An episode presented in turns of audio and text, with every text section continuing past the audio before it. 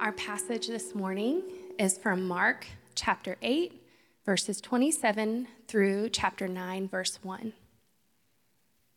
And Jesus went on with his disciples to the villages of Caesarea Philippi.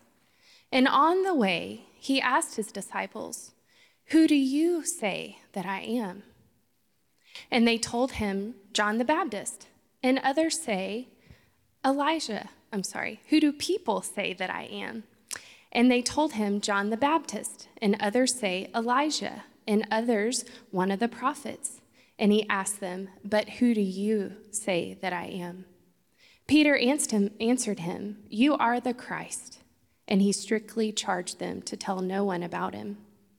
And he began to teach them that the Son of Man must suffer many things and be rejected by the elders and the chief priests and the scribes and be killed, and after three days rise again. And he said this plainly. And Peter took him aside and began to rebuke him. But turning and seeing his disciples, he rebuked Peter and said, Get behind me, Satan. For you are not setting your mind on the things of God, but on the things of man. And calling the crowd to him with his disciples, he said to them, If anyone would come after me, let him deny himself, take up his cross, and follow me. For whoever would save his life will lose it, but whoever loses his life for my sake and the gospel's will save it. For what does it profit a man to gain the whole world and forfeit his soul? For what can a man give in return for his soul? For whoever is ashamed of me and of my words in this adulterous and sinful generation, of him will the Son of Man also be ashamed when he comes in the glory of his Father with the holy angels. And he said to them, Truly I say to you, there are some standing here who will not taste death until they come see the kingdom of God after it has come with power. This is the word of the Lord. Well, good morning. You may have a seat. It's great to be with you. Uh, my name is Jeff. I'm one of the pastors here. If I haven't had the pleasure of meeting you, I'd love to be able to do so before the morning is done. We are, as you uh, see, are back in the study of our uh, in the Gospel of Mark. Uh, so let me pray, and then we will see what the Lord has for us this morning. Father, thank you so much for my brothers and sisters and uh, their presence here, uh, their desire as you have uh, woken them up this morning and put in them the conviction of gathering under your good care and under your banner. And so we pray that this would be uh, an ongoing occasion for joyful worship this morning. Even as we uh, open your word and, and see uh, this living and active word and what it has for us this morning, Spirit, we pray that you would have your way with our hearts. Uh, they would be encouragement, whether that be conviction, exhortation, even challenge this morning uh, over how we tend to see Jesus and how we think about what it means to follow him. And so, Father, we need your help. Will you give us the eyes to see what you would have for us this morning? And we love you. We're grateful that you answer our prayers. You answer them in Christ. It's in his name we pray. Amen. Well, this is uh, in some ways a pivotal part of uh, the Gospel of Mark. Uh, we've been kind of going through Mark over the past several months. We started back in September.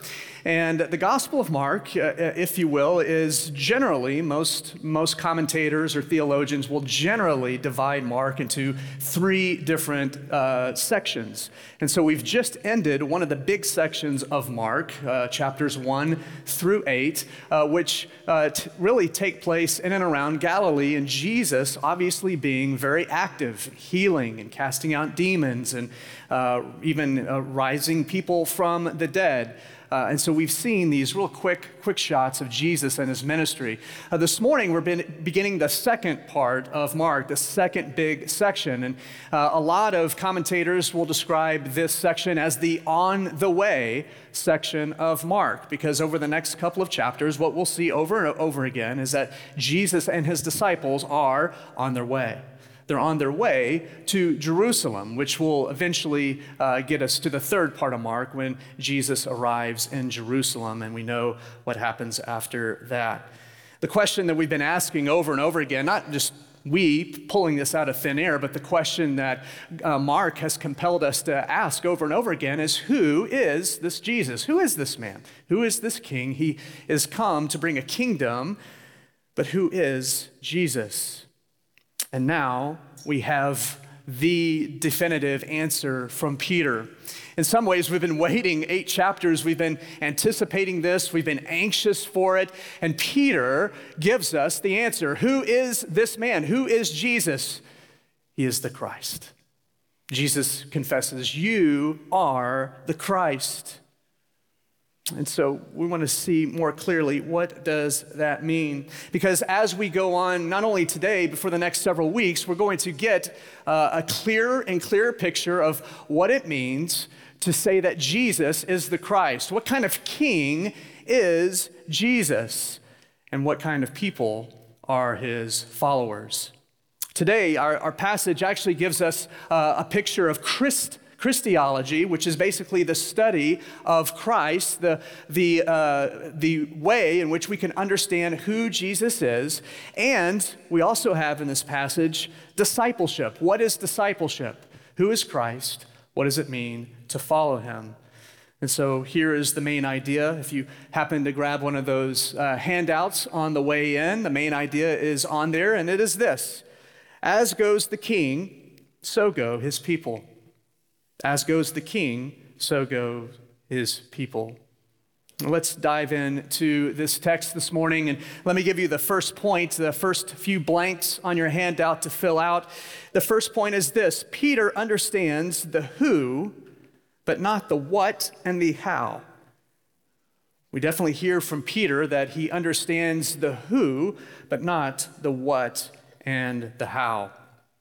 So look at the text with me again in verse 27. We see that Jesus is on the way. That's going to be, again, the phrase that we'll see over and over again for the next several weeks. He's on his way with the disciples, and he asks this question Who do people say that I am?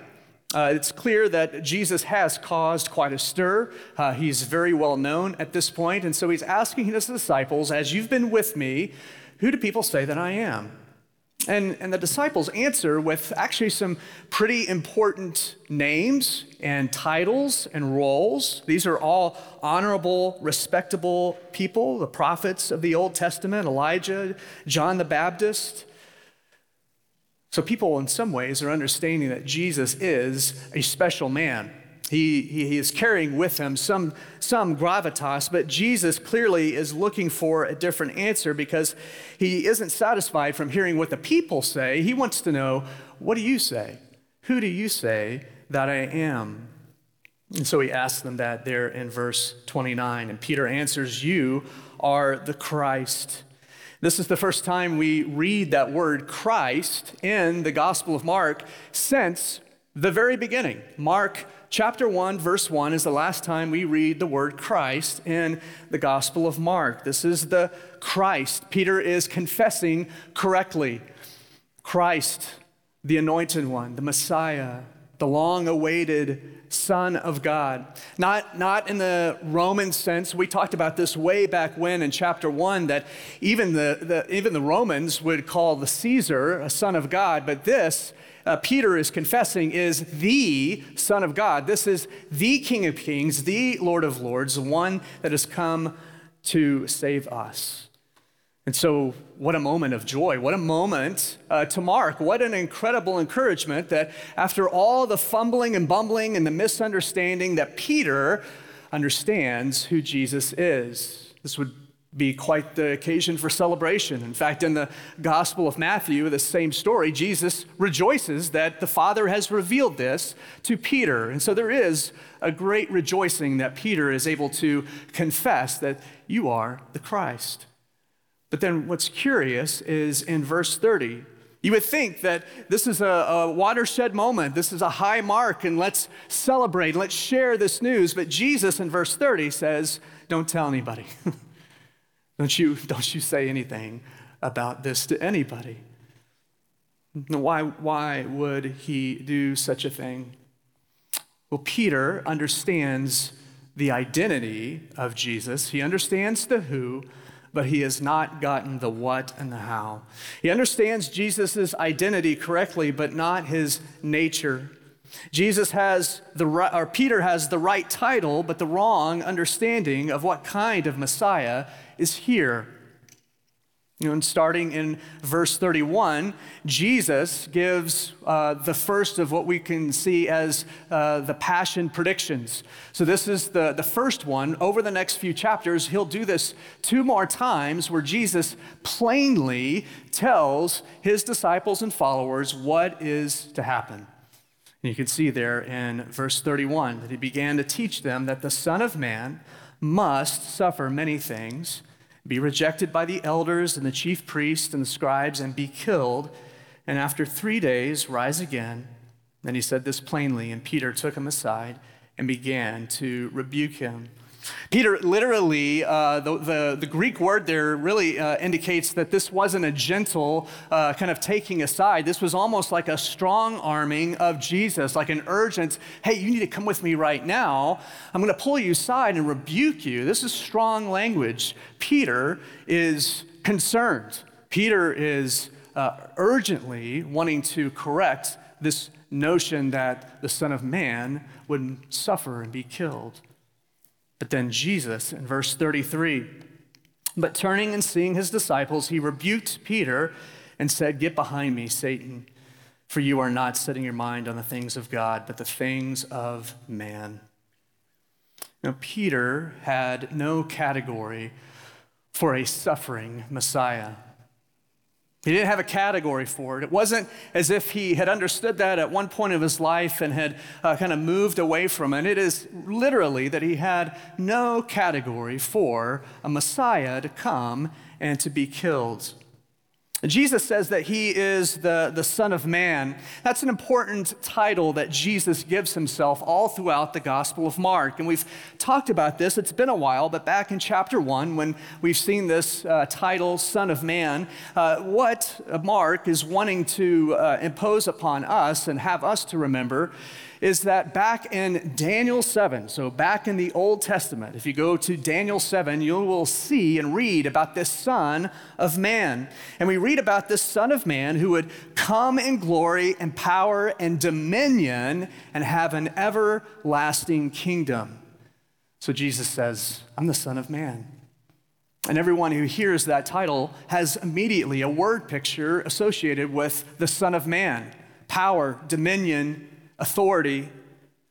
And then Jesus says, the Son of Man must suffer and be killed. and this would automatically raise in those who heard this and, and the Jews that have been brought up in understanding uh, who this Messiah is going to be, the Son of Man. And now all of a sudden we're getting this uh, notion that the Son of Man will suffer. This is the suffering servant from Isaiah 53. A lot of you might be familiar with that. In Isaiah, we, we hear about a suffering servant, the one who is pierced, and the one who is rejected, and the one who uh, was despised. But, but here, uh, this is going to help us understand Peter's dilemma in this moment. There, up to this point, had never been a teaching that brought the Son of Man dominion, power, and authority alongside with the suffering servant and had them be the Messiah. There was no such teaching up until this point. Jesus is saying that Son of Man and the suffering servant are indeed the same person, and he is that person. He is the Son of Man and the suffering servant in one, and he must suffer. He must be killed. Peter, in his rebuke of Jesus, is looking for power without weakness. He's looking for glory without suffering. He's looking for a crown without the cross. All his life, Peter was taught that this Messiah would come in great strength. This is what we're talking about. The, the Messiah was someone who would come in with military strength, he'd be a nationalistic ruler this was the picture that he and the Jews had. And here Jesus is saying, no, no, no, it's someone that comes in in weakness, someone that must suffer. And so Peter rebukes Jesus.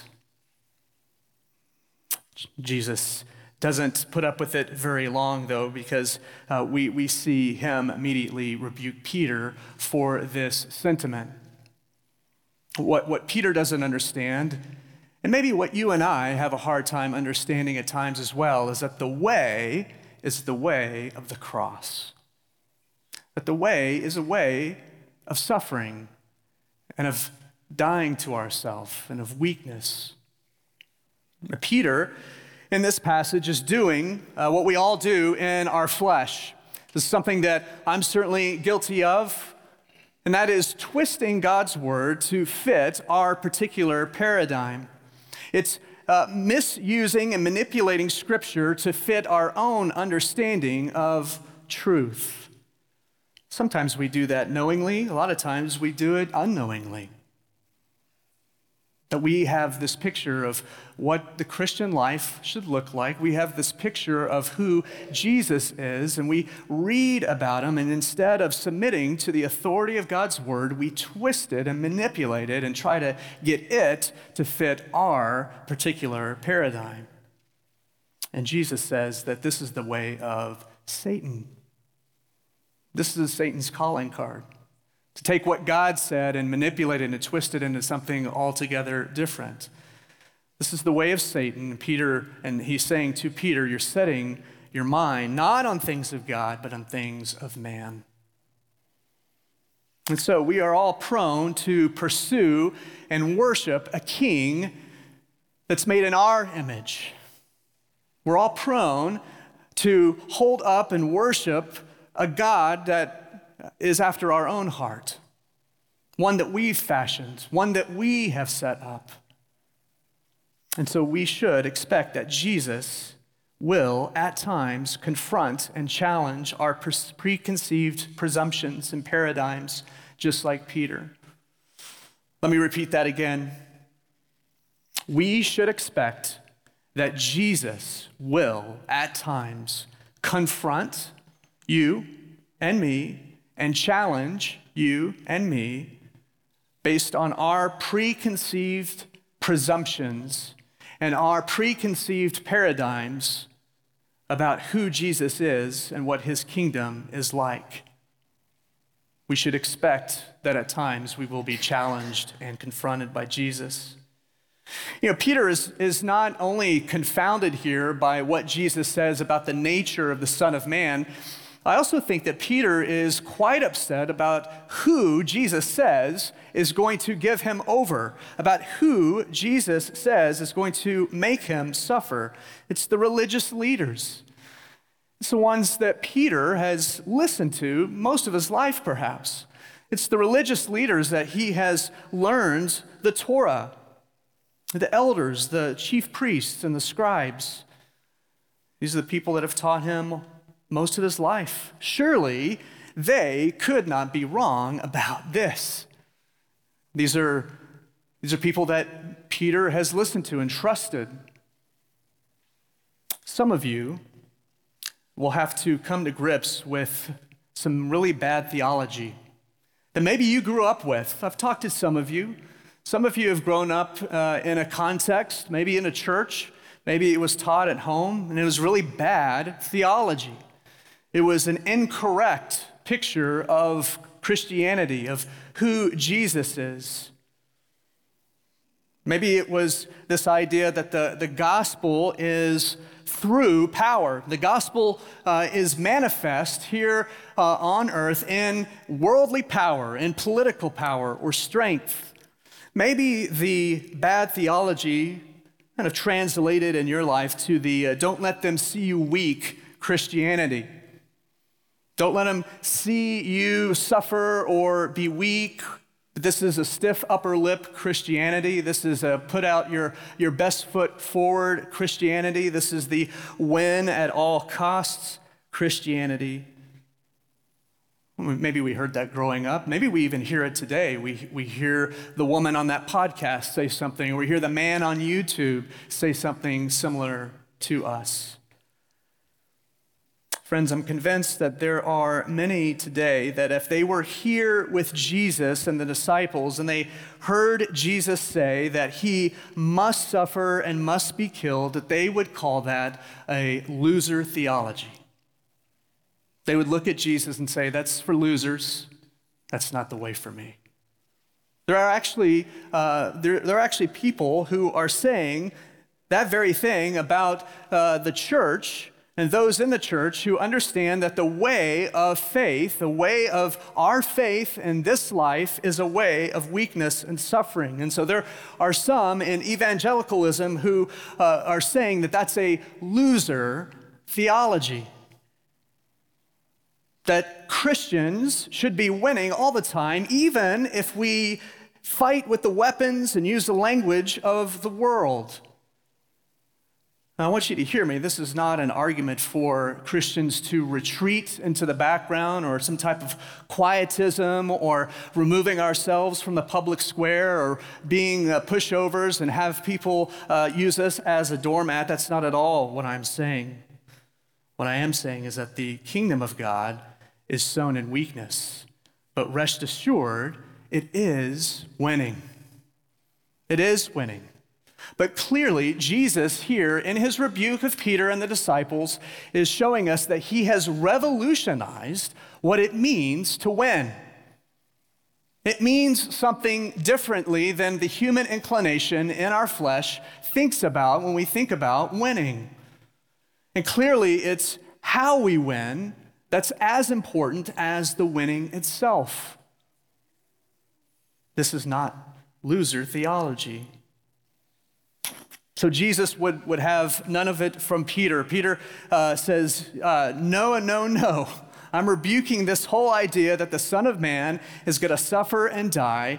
And so Jesus, yes, has a harsh word for Peter. He identifies Peter's rebuke, Peter's word, with Satan. That's harsh. There's no way around it. It's, it's confronting Peter in very stark ways. And so, again, let me, let me caution you, let me caution my own heart that if you've never come to church or you've never read your Bible and have had your world turned upside down by Jesus, beware. Beware. And what I'm not saying is that we, uh, when we come to church every Sunday or when we open our Bible tomorrow morning for our quiet time, that we should expect to get a different theology each time uh, that we do understand more and more with the power of the Holy Spirit and His insight who Jesus is. So I'm not saying that we are constantly changing our theology, but what I am saying is that we are always going to have to fight against that fleshly inclination to make Jesus in our own image. That we will have to fight for the rest of our life against making Jesus into our own image. And so, lest we think that we would never be called Satan by Jesus. I've, I've read this passage for several years, and uh, I think inevitably we tend to look at this and go, Gosh, Peter, come on. How bold, how stupid. Don't you know who you're talking to? And yet, if we're honest, and I pray that we are, I would be right there. That Jesus calling me Satan actually isn't the worst thing that could ever be said of me. Now, you might think, wait a minute, what, what are you saying there? That Jesus calling you Satan seems to be very harsh, seems to be damning and condemning. But let me, let me argue from this text that Jesus calling Peter Satan is not the worst thing in the world because it is severe, but it's also quite merciful. And how do I get there? Look at verse 33. Six words right there at the beginning. But turning and seeing his disciples. Yeah, he has rebuked Peter in no uncertain words. But he has turned to his disciples and not away from them. He hasn't turned his face away from his followers. He wants to show them the way. He wants them to get it. He is going to graciously and patiently walk this out with them. And so, is He confronting or challenging you today? Are you, are you walking in a season where you're really wrestling with uh, the nature of God's kingdom, what Jesus has called us to do, who he has called us to be in this world, at this time, in this culture? Is he confronting you? Is he challenging you this morning? Let me propose that that's actually not, not a bad place to be at all because his face is turned toward you and he desires for you to know these things. The cross, Jesus says here, is a must. He must suffer. And so, as goes the king, so go his people.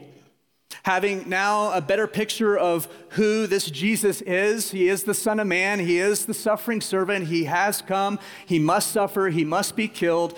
Then, beginning in verse 34, Jesus talks about what does it mean to follow him. So here's point number 2 on your handout. Jesus says discipleship is denying and dying. Denying and dying. Verse 34.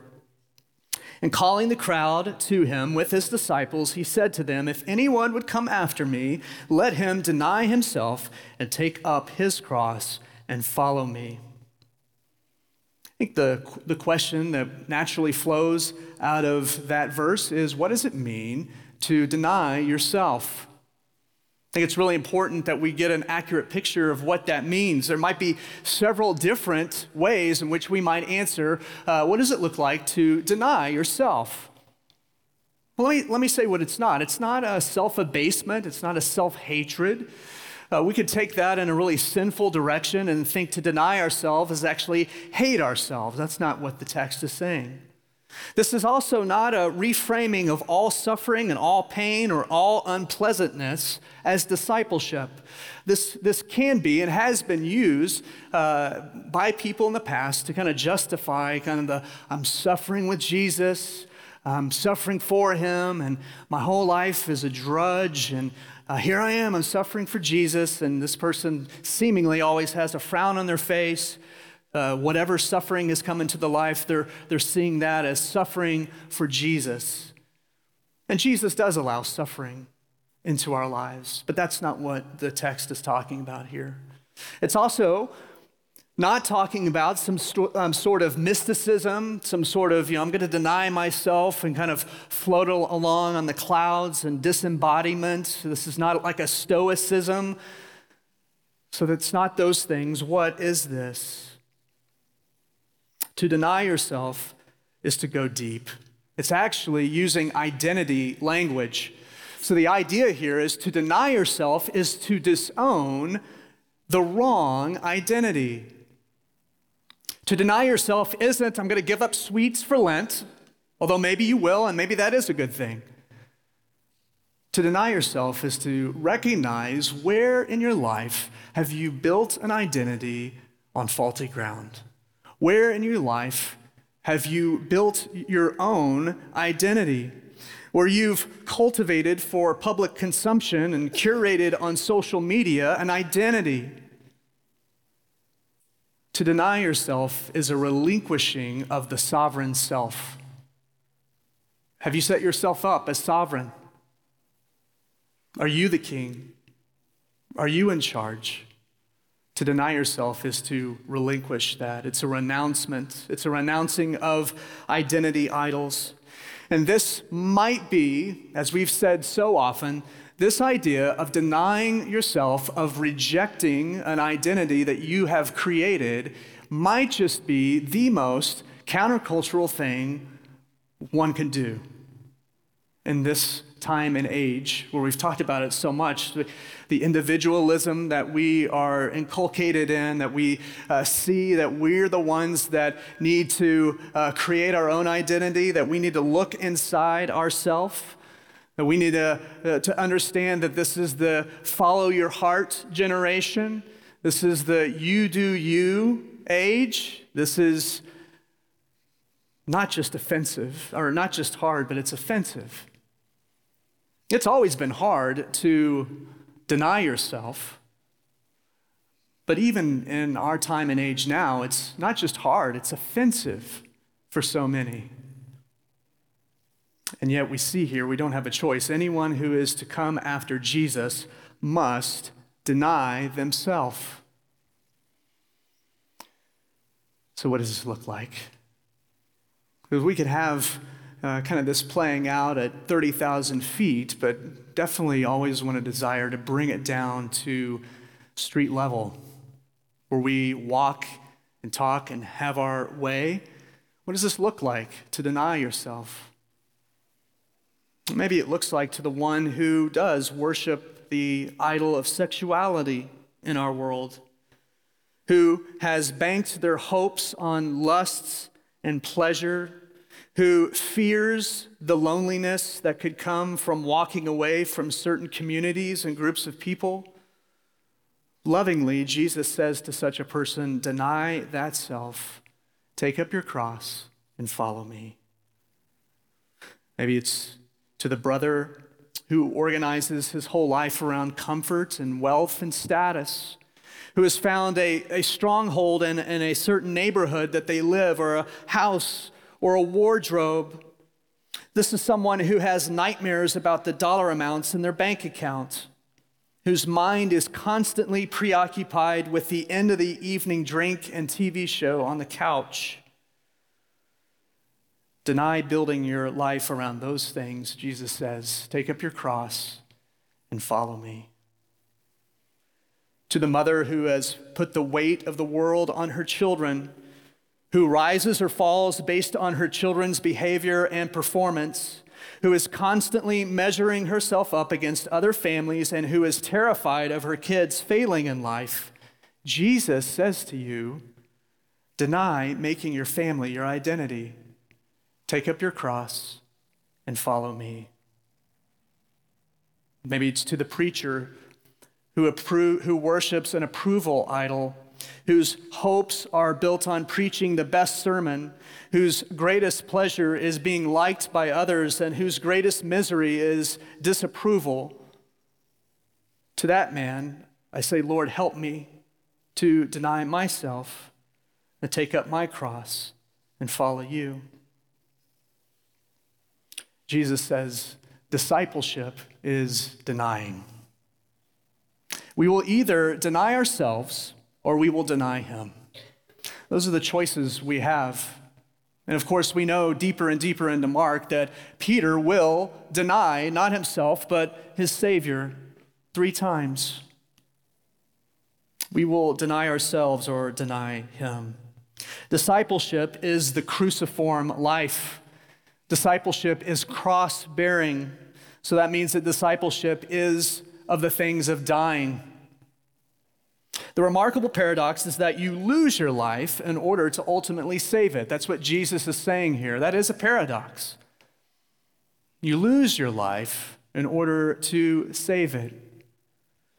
You lose your life. And, and certainly for the readers of Mark at this time, as we've talked about, the audience, the original audience, certainly knew people that were physically losing their life for the sake of the gospel. For their faith, they were, they were seeing uh, men and women crucified and killed. And so to lose your life may very well mean you lose your life, that you die. But it might mean losing a job might be, it might mean losing face with a family member.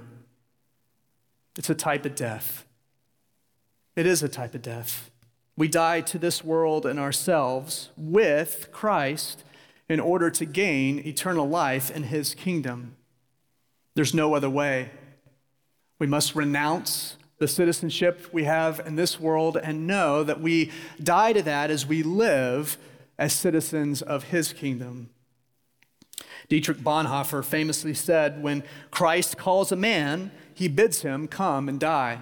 Some of you may have heard that.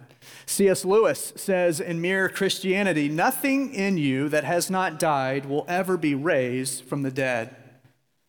Jesus says in John 12, 24, Truly, truly, I say to you, unless a grain of wheat falls into the earth and dies, it remains alone. But if it dies, it bears much fruit. Obviously, friends, this is a weighty thing to consider. It's, it's seemingly impossible, and I would, uh, I would commend to you that it is impossible. It is impossible to do such things apart from God. That we are only able to deny ourselves and pick up our cross and follow Him because of the faith that He has given us as a gift. That without the gift of repentance and faith, without the Holy Spirit working in us to bring about our denying and dying, these things are impossible. But the Spirit graciously works through us to allow us to deny ourselves, to die to ourselves, in order that we would become our truest self, our most beautiful self, the self that we were created to be, that we are being recreated and reformed and reimagined into Christ likeness. This is who we were meant to be. This is the beautiful invitation into being a disciple of Jesus of life to be found as one of His in His church. To take up your cross is to also take up His yoke. His burden is light, and His commandments are not burdensome at all. And so when we read, deny ourselves, take up our cross, this is meant to be a joy it's meant to enter into something holy and sacred and altogether beautiful that we take up our cross, yes, but we're taking up his yoke at the same time, his easy burden and light yoke. But the cross is a must. And so we can't deny that the cross certainly symbolizes something quite serious, deadly. But this is not bad news.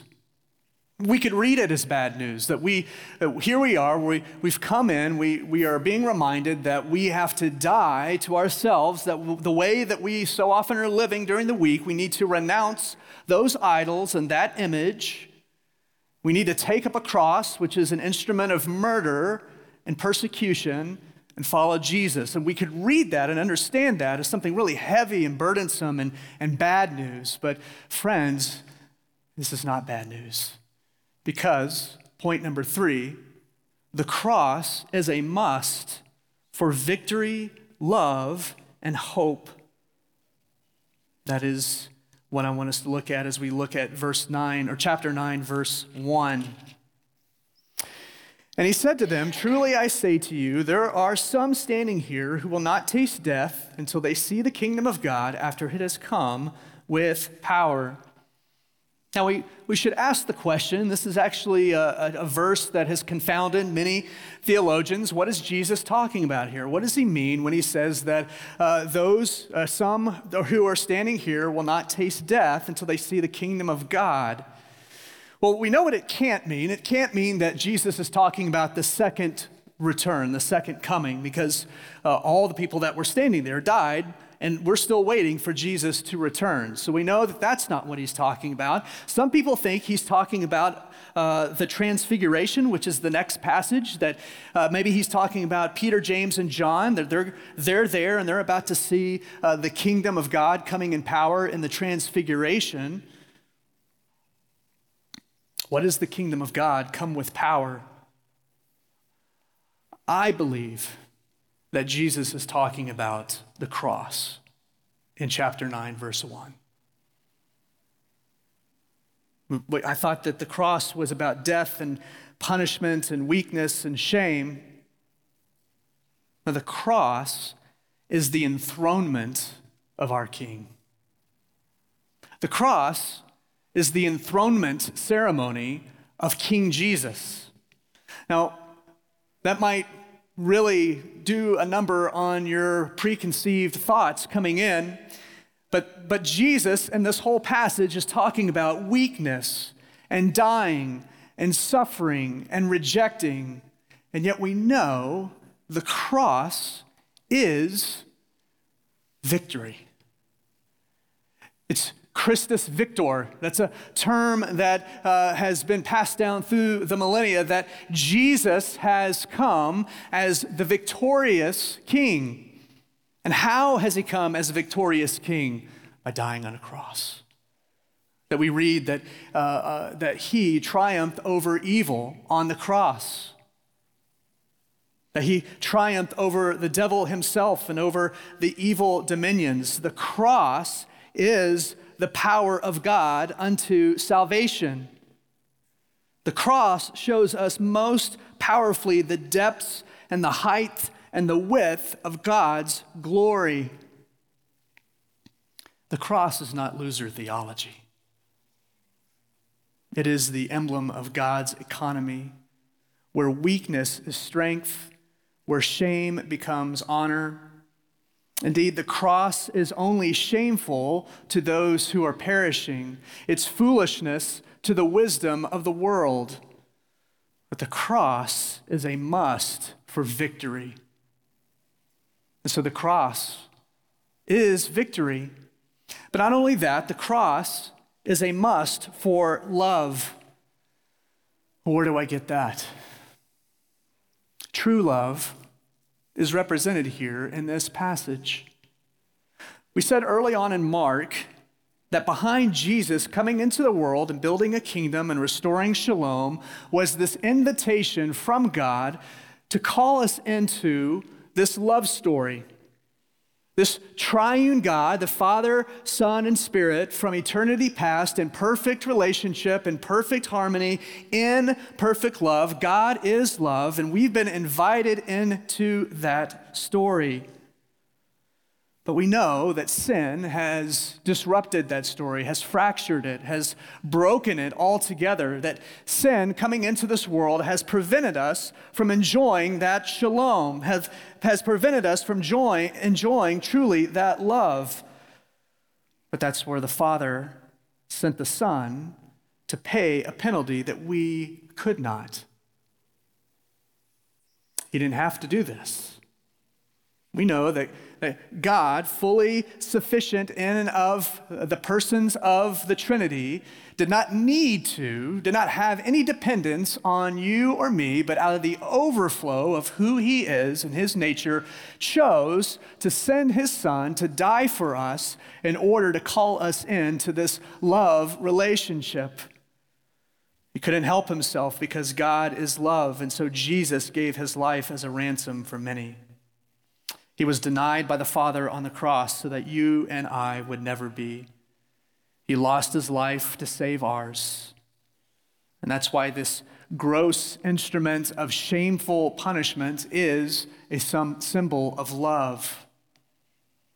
This is how Peter and the disciples and those that Mark is writing to under the uh, dominion of Nero at the time can look at something as ugly and menacing as the cross, and now we see love because that's where Jesus goes for you and for me. It's the symbol of victory, of love, and finally of hope. The cross is a must for hope. What, what Peter seems to ignore altogether when he hears Jesus talk about that the Son of Man must suffer, must be rejected, must be killed, it seems that Peter has uh, not heard Jesus say, and then after three days, rise again. It seems like uh, Peter doesn't, that doesn't compute in Peter's mind. And yet, I would argue that there is no resurrection without the cross but Jesus never speaks of death divorced from the resurrection. That Jesus does say, yes, the Son of Man will suffer, will die, be rejected, delivered up, and on three days later rise again. This is our blessed hope that we are bound up in Christ. So, yes, we, we die with him, we deny ourselves, we pick, our, pick up our cross, and in doing so, our identity is now in Jesus. His life is mine, His life is yours. But we are raised with Him to new life. We talk about this so often that we die to uh, uh, the death that we deserve, that Jesus has done that on our behalf and in our identifying with him in his death, but also his resurrection. There's weeping for a night, but joy in the morning. This is our beautiful hope. We are on the way here in this part of Mark. We're on the way. We're going to hear from Jesus uh, teach and instruct his disciples for the next several chapters. We're also on the way. We are on the way with Jesus, showing us who he is, showing us who we are to be as his followers all the way to glory when he comes again. And that is our hope. Let's pray. Father, thank you for giving us uh, this beautiful picture of who you are, what you have been pleased to do, that the plan of the Father to send the Son must happen in order to bring many sons and daughters to glory. And so for that, we say thank you. And we are humbled that you would do such a thing for us. That we see your defeat of the devil on the cross, that you're victorious, that we see your immense love for us, and we also see the hope that comes with death and resurrection. And so help us to deny ourselves Help us to take up our cross. Help us to uh, put to death the identity that we've built for ourselves and for those around us, that we have faulty theology at times, that we have wrong assumptions about Jesus, that we have built our life on sand. Will you help us to build it on solid ground, which is Christ? In Spirit, we need your help.